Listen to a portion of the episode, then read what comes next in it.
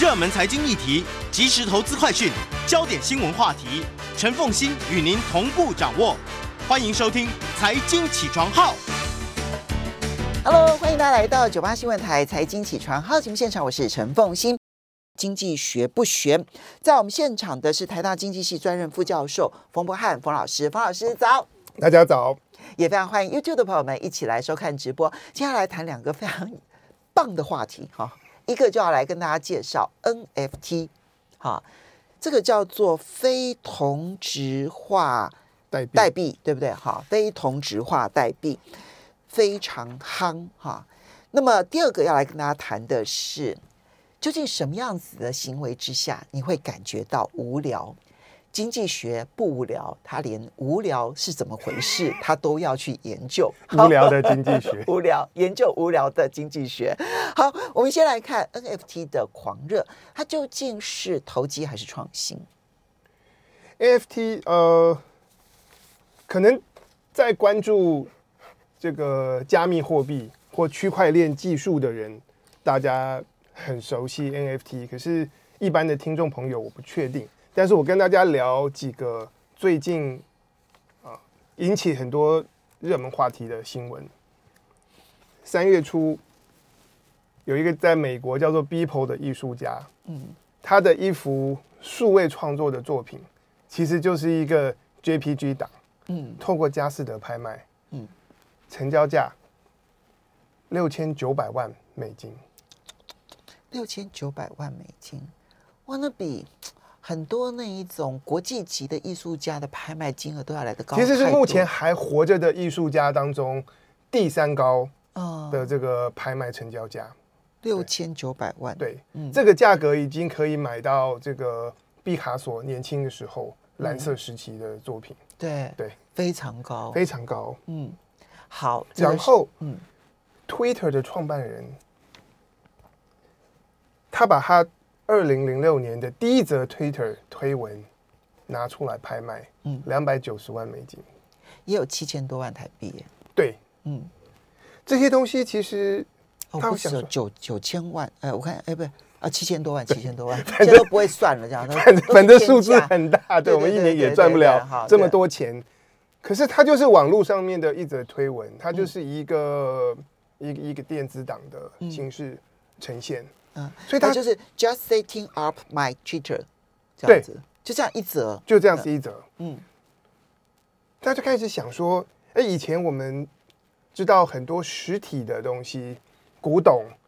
艺术创作，它是可以收藏，然后是可以转卖。对。那在过去很长一段时间，这些所谓数位的东西，大家不愿意买，其实觉得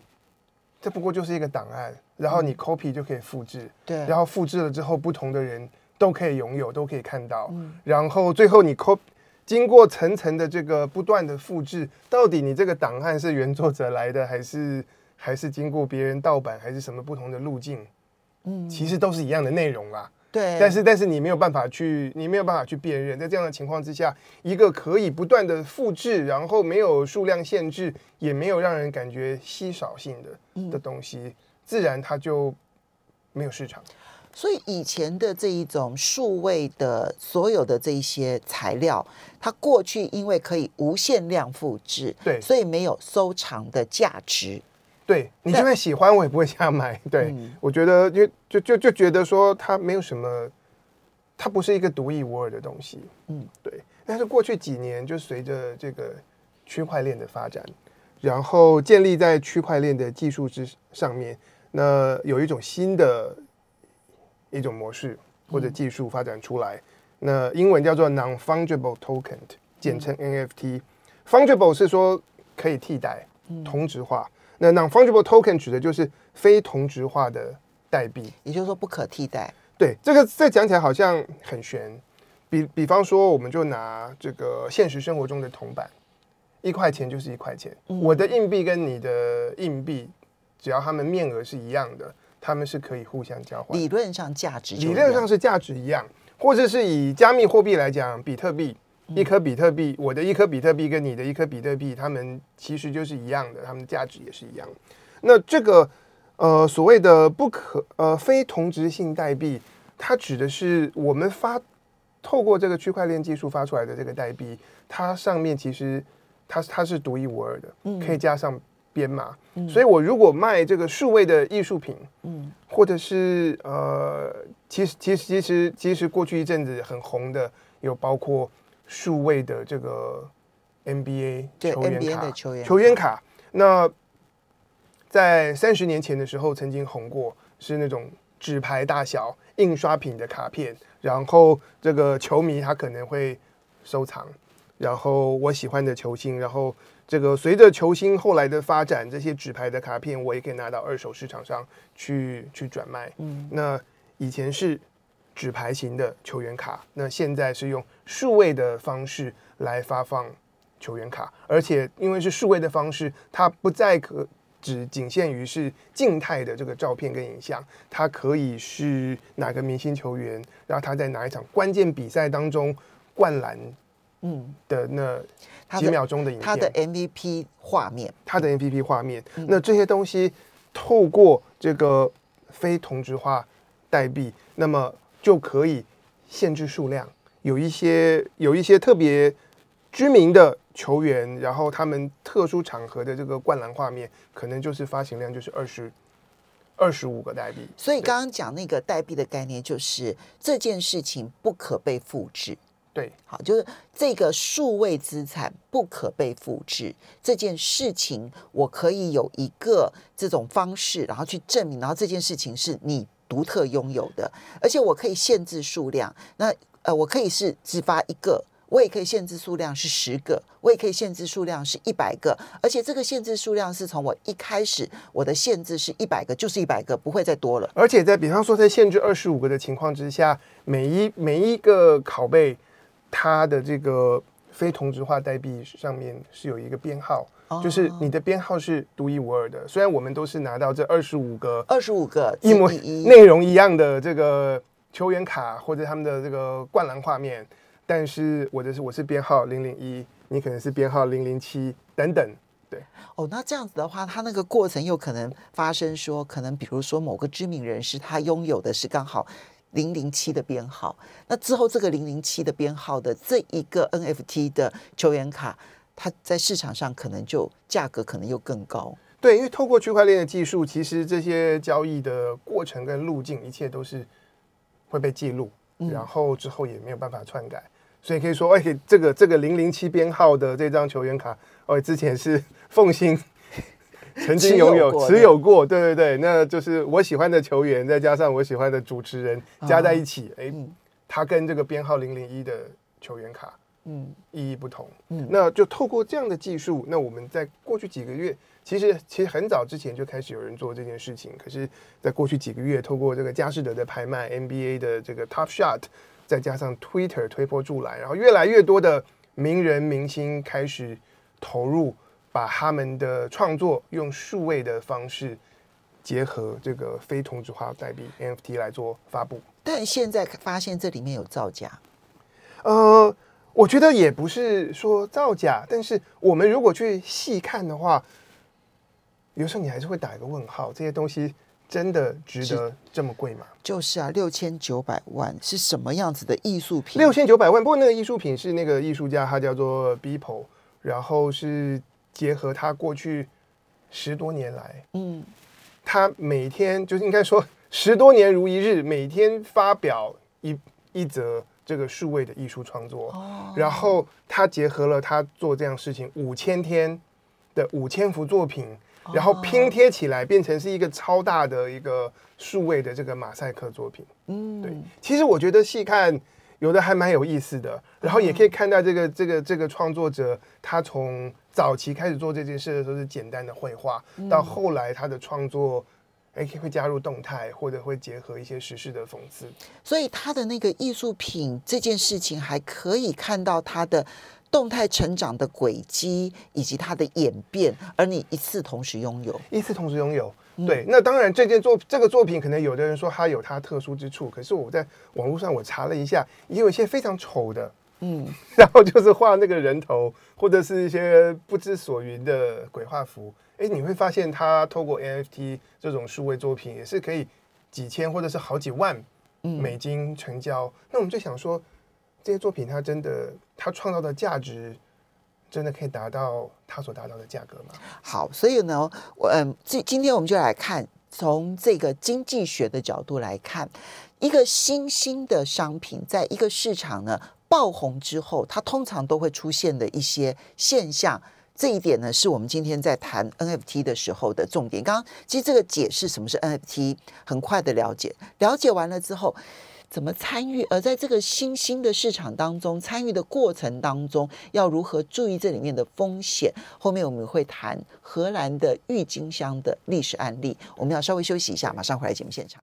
欢迎大家回到九八新闻台财经起床号节目现场，我是陈凤欣。在我们现场的呢是台大经济系的副教授冯博翰冯老师，也非常欢迎 YouTube 的朋友们一起来收看《经济学不悬》。那么，呃，老师，我们刚刚讲了 NFT 的狂热，先介绍了现象，但是接下来我们现在讲啊，新的商品进入市场之后呢，那么造成的热潮，其实历史上面斑斑可考，比如说郁金香。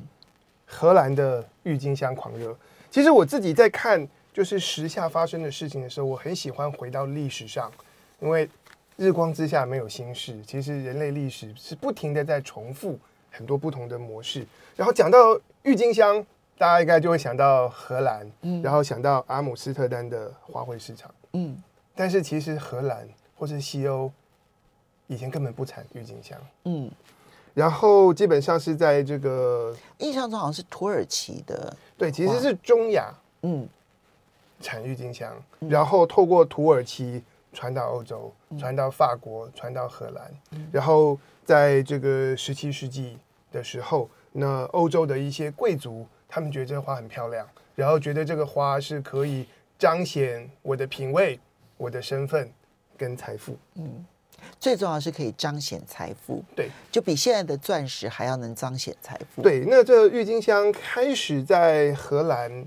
开始有越来越多的人购买，其实在这个一六三零年代，嗯，那在那个年代的荷兰，其实它本身是富裕的，因为那个时候荷兰在发展航海，嗯、然后他们有东印度公司，嗯、然后他们在政治上是独立的，经济上是富有的，然后这个物价其实也也也开始涨。那当越来越多人或者是有钱的人开始要买郁金香之后，哎，需求增加了，但是供给呢，它需要靠进口。如果是本地，如果要这个栽种培育郁金香，它从种子开始长要好几年。嗯，那比较快的方式是已经种了的郁金香，它可以取它的那个球茎。嗯，所以开始出现这个郁金香球茎的。这个买卖，那嗯，就是供不应求，东西自然变贵。可是供不应求到一个地步，哎，我们今年的这个郁金香球球茎该供应的都卖完了，嗯，那我怎么办？哎，我可以跟你预约明年的，所以就出现了期货，就出现了期货。其实这是呃人类的金融史上的第一个期货，是因为郁金香，是因为荷兰，嗯，所以我可以在今年秋天，我就跟你预约明年春天四月的时候，那。我要用多少的价钱？价钱，然后跟你买这个郁金香的球茎，然后我们就签约。嗯，对。可是随着这个郁金香越来越供不应求，供不应求，大家抢着签这个期货，哎，这个郁金香明年春天的郁金香的球茎价格就开始水涨船高。这个时候我发现，哎，我原本我原本签了一个约，比方说是用一个一千块，嗯，来买球茎，嗯，然后现在我签完了这个期货的合约之后，我发现，哎，其他地方有人这个球茎价格喊到两千，嗯，那这时候我怎么办？哎，我或许可以把我这个一千元，明年春天我可以用一千块买你的郁金香球茎的这份合约，我再转卖，嗯，我可以用一个八百块。九百块，或者是九百九十九块转卖给另外一个人，那对他来讲，他也有赚，他也有赚，因为现在的现货变成两千美，呃，现在的期货变成两千元了。对，然后你我如果加，比如说九百九十九变成一千九百九十九，你还赚一块，我还没有，就是跟我买这个期货的人还，还赚赚一还赚一块，而这个卖的人呢，他等于赚一倍，对，卖的人赚一倍，所以这个期货就开始变得抢手，然后随着。郁金香越来越热门，这个价格就水涨船高，嗯、高到什么地步呢？在这个一六三六年的时候，那个时候一颗球晶的价格可以相当于是荷兰一个做手工的人四十年的收入。哇，对，嗯、然后折合今天会算相相当于是这个纽约市第五大道上面的一栋豪宅的价格。如果我们把一颗球晶，一颗球晶等于纽约曼哈顿大厦的豪宅，对，一一栋，嗯，对，或者是当时荷兰的这个做手工业的人，他们四十四十年的一辈子一辈子的收入，不吃不喝的时候。一颗球茎，而且还要够长寿的收入。对，可是那个时候出现，其实大家买这个期货或者买郁金香的球茎，其实已经不是为了开花了，嗯、因为开开开一朵郁开一开一株郁金香值这么多钱嘛？大家其实买是为了价格之后过两个礼拜又涨，所以可以再转卖。买的目的只是为了转手，买的目的不是真的要把它开了花之后卖给有钱人。对，但是在这个热潮之下呢，很多人他是。抵押房产，他是去借贷来买这个球金的期货，结果时间就推进推进推进，从秋天到冬天，然后到这个一六三七年的春天来临。大家说春天来临是好事啊，但是春天来临，这个现实真实的状况就要现行了。谁会愿意用这个一栋豪宅的价格，然后去兑现这个期货的合约去买球金呢？就没有，所以。拥有这些期货的人就急着想要抛售，抛售，因为它必须要实现期货的买卖。对，原本期货价格是一直涨涨涨，涨到春天接近的时候，大家发现，哎，这些郁金香球茎根本值不了那么多钱，所以大家想要抛售这些期货，那么期货价格就就开始跌。那更严重的事情是，当这个价格球茎价格开始跌的时候，那些债主，嗯，本来有人跟我借钱去买。郁金香的期货，我是债主的，我知道说，哎，他到时候可能会血本无归，还不了，所以我就会逼他赶快还钱。嗯，对，那或是我要增加，我要他增加他在我这边借贷的抵押证金，保证金。那么买期货这个人，他们就更急着想要卖，所以这个价格就一路从这个四十一个人四十年的收入的价格呢，就跌到原本的这个六万分之一。跌到六万分之一哦，对，六万分之一。以以当年的数据来说的话，大概是，呃，那个年代的价格是这个六千多的这个荷兰盾，就是跌到零点一，零点一。大家去想象看那个那个数字的差额，六万分之一。好，那这这应该导致了很多的人的破产吧？对，当时很多人很很多人的破产，然后很多当初投机为了我可以转手。低买高卖赚差价，这些人他们可能就这都是在很短的时间之内发生的，几个月内。你看到从一九三零开始变夯，然后到一九六零开始有，一九三六年，一九三六年开始出现了这些狂潮，然后一九三六年有了期货，然后到了一九三七年的春天就开始崩盘。对，等于是秋天开始狂潮，因为明年春天才有这个球金的供应，然后等到春天快要到的时候，这个泡沫就破了，嗯、因为大家知道说。这这这一个一个球茎真的不值那么多钱。嗯，好，这个呢，郁金香的这个狂热呢，它是当年呢，其实大概我们在讲投机泡沫的时候，那你不然讲说二零零八年的金融海啸，或者是两千年的网络泡沫，每一次泡沫，大概最大家会想到的人类历史上面第一个知名的泡沫，其实大概就是郁金香泡沫。对，所以你现在从 NFT 然后谈郁金香，现在回头要来看。从从郁金香的泡沫可以看到 NFT 几个现象要注意的吗？哦，可以。呃，其实我觉得郁金香是一个很好的例子，因为其实花真的是有价值的，它它并不是一文不值的东西，然后很漂亮。我以前住加拿大的时候，每年开车到渥太华去看那个郁金香展。可是当买花不是为了欣赏，而是为了。转卖，嗯，那这中间可能就会有一些衍生的风险出现。我先来看，我们先来整理一下当年郁金香的这个泡沫，它背后有些什么社会经济上面的条件？那是一个社会相对富裕，金钱够多，嗯，然后大家开始重视精精神层面的价值，嗯，那精神层面的价值属于美感、娱乐的东西。它很难明确的估价，嗯，然后这时候出来了一个新奇的东西，郁金香不是荷兰原本有的，是从中亚进口过来，所以大家对对这个东西觉得好新鲜，嗯，然后它有它的稀缺性，嗯，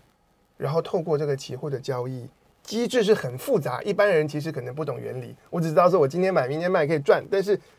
透过什么样的这些详细的这个经济学原理，大家说不太清楚。然后呢，再加上街谈巷议各种耸动的故事，那么就有很多人在不明所以的情况之下，就是顺着这个从众或者是这个跟风的心理就跟着买，因此而陷入。嗯，对。那现在 NFT 有这种现象吗？NFT 我我我觉得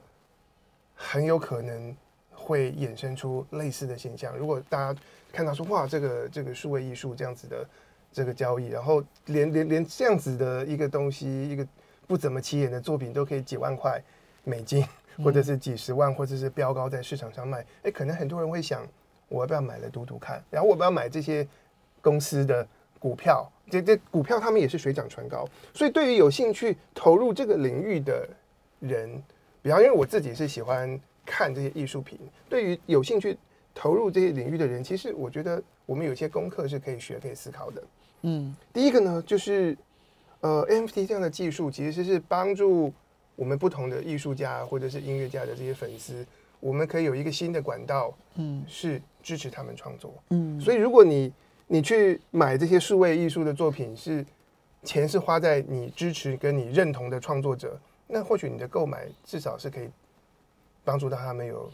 更多的收入，可以未来。源源不绝的产生更好的作品，所以回头醒思自己的目的，回头省思自己的目的，还有你买的这个作品，它本身到底是不是可以创造价值？所以创造价值就是你摆了看了以后觉得很开心，可以很享受，这个是创造价值。花我觉得很美，这是一个创造价值。但是如果不是为了这个，你这个很丑的一幅画，我只是想说赌赌看它明天价两个礼拜后价格会不会涨十倍，那么可能你需要放一个问号。为什么要放一个问号呢？因为当这些东西它没有办法创造价值的时候，背后其实有很多的操弄空间。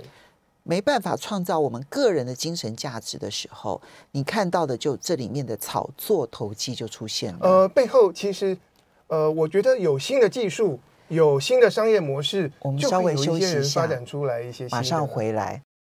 欢迎大家回到九八新闻台财经起床号节目现场，我是陈凤欣。在我们现场的是台大经济系专任副教授冯博汉冯老师，经济学不悬。我们先来看 NFT，刚刚刚刚老师特别提到，就是说这件事情啊，因为是创新，所以有很多人不是很理解这里面的运作。对，而且我们对于这一些。嗯，交易买卖背后到底发生了哪些事情，我们也不清楚。我觉得这就是资讯不对称，因为资讯不对称，所以它就有很多诈骗的空间。呃，对，或者或者是操作的空间。对，应该我觉得应该说操作的空间，因为它只要没有犯法，也不能够说说他什么。呃，其实像我那时候就很好奇，说这个为什么一个 JPG 档 可以卖六千九百万美金？就我就追了美国有一个独立记者叫做 Amy Castor。然后他他持续的是在追踪报道，呃，各种金融创新。然后他说他他他的他的网站的自我介绍，我我我的关键就是我我的我的主轴就是要去抓各种的 fraud。嗯，那结果那时候在这次这个六千九百万的交易成交之后啊，那个买家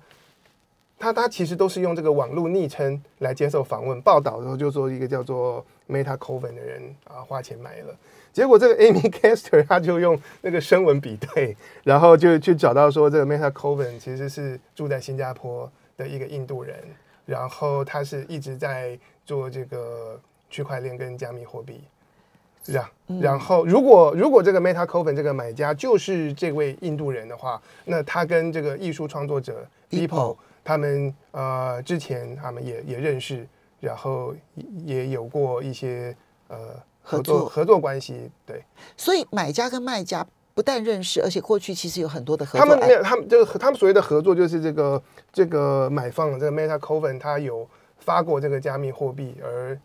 这个艺术创作者他有购他有购买，然后持有一定的这个数量，所以他们某种层面上来讲，这是 Amy Castor 的解读，他们有一个共同的目标是要让他们的这些加密货币，呃，跟他跟他们的公司是可以涨价的。嗯，你从另外一个角度来讲，因为他们彼此之间至少是有管道可以彼此相互沟通的。对，所以如果说我真的很喜欢你的艺术创作，我可以直接跟你买，不用透过佳士得去拍卖这件事情去赚他一手啊。因为佳士得赚这一手，其实那个比例不低耶。所以，对，你可以自己买卖，不用透过佳士得，但你偏偏要透过佳士得，这就很明显希望能够成为新闻焦点。这他目标就是新闻，成为新闻焦点，然后让更多人，我想。他们的一个利益，至少也包括说，我希望更多人了解到，我们可以用 NFT 这个这这种方式，嗯、然后来发行数位的创作，然后它可以，它可以，它它它可以买卖，然后它市场上可以转卖等等。当然，他们有没有更多的想法，我就不得而知。但是至少这样子可以造新闻。其实我们其实，呃，我上网路去收集相关的资讯，像包目前包括在买 NBA Top Shot 或者这些。数位艺术创作的其实还蛮高比例，都是这个圈内人，同一批币圈的人，他们叫做比特币的币，货币的币，对，然后圈子的圈，币圈里头币圈里的人。但是透过这样子的这些高价的这些买卖，或许这个新闻可以传开，让更多的圈外人开始注意到这个技术，或甚至愿意投入、愿意参与。嗯，那么投入跟参与，我觉得。新的技术，它有它可以创造价值的部分，但它也存在了这个投机炒作以及衍生来的各种风险。所以有兴趣的朋友们呢，要注意这部分背后的资讯不对称的问题。其实我这边就要再补充一件事情，就是呃，这种新的技术产生的时候，很多的局局外人啊，一般外行人，他们其实常常会有一种跟风的现象。之前应该是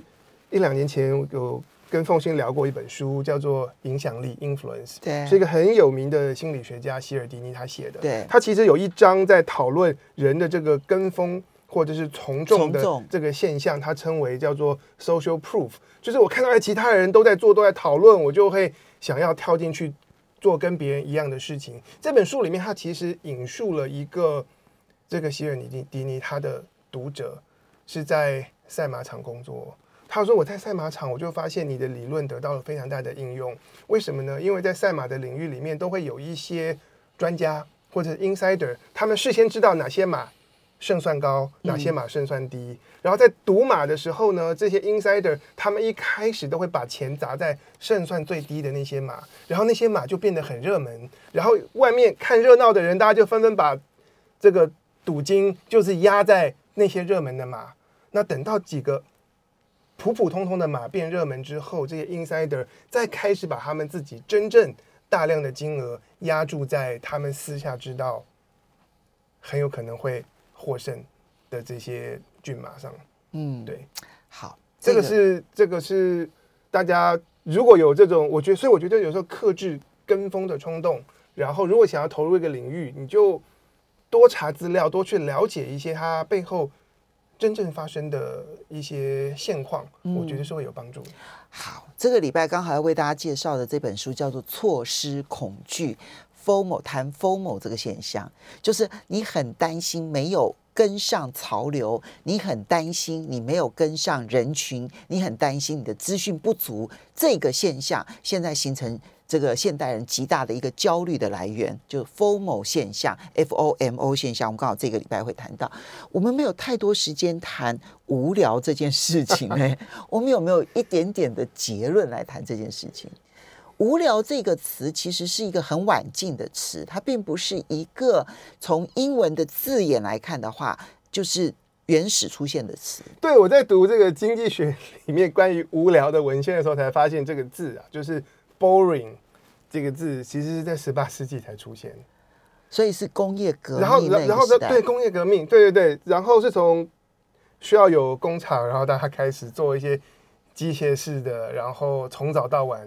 嗯，做重复的这个动作之后，才出现这个词。嗯，对。呆板，然后呢，这个有一点有一点繁琐，然后这个重复，然后让人厌烦，让人心很累。嗯，对。好，这个是当初 “boring” 这个词，但是现在的研究的重点是什么？